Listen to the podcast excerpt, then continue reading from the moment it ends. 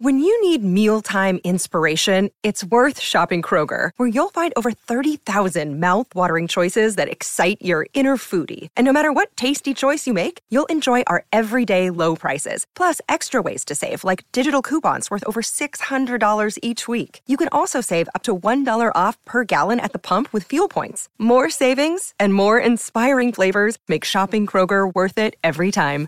Kroger, fresh for everyone. Fuel restrictions apply. Another day is here, and you're ready for it. What to wear? Check. Breakfast, lunch, and dinner? Check. Planning for what's next and how to save for it? That's where Bank of America can help.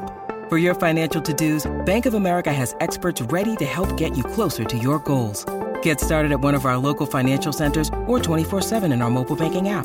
Find a location near you at bankofamerica.com slash talk to us. What would you like the power to do? Mobile banking requires downloading the app and is only available for select devices. Message and data rates may apply. Bank of America and a member FDIC.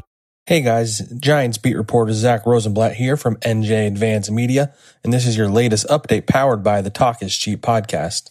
The Giants are 0 5 after their latest loss to the Dallas Cowboys by a score of 37 to 34. It was a game they had a chance to win, driving down the field late in the fourth quarter, but quarterback Daniel Jones couldn't close it out. Now, Jones only has two touchdown passes on the season, and both of those came all the way back in week two.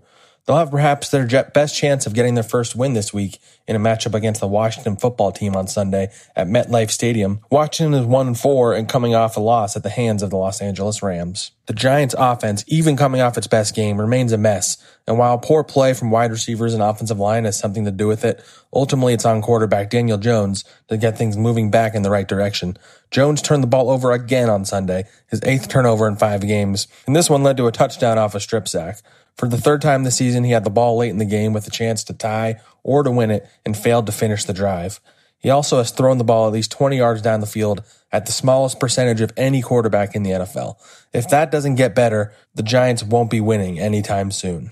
On the injury front, there's good news and bad news this week for the Giants. On the good side, wide receiver Sterling Shepard is eligible to be activated off injured reserve. He missed the last three games with a toe injury suffered in week two, and Joe Judge said this week that he'll test out how he's feeling in practice before it's determined if he'll play on Sunday against Washington.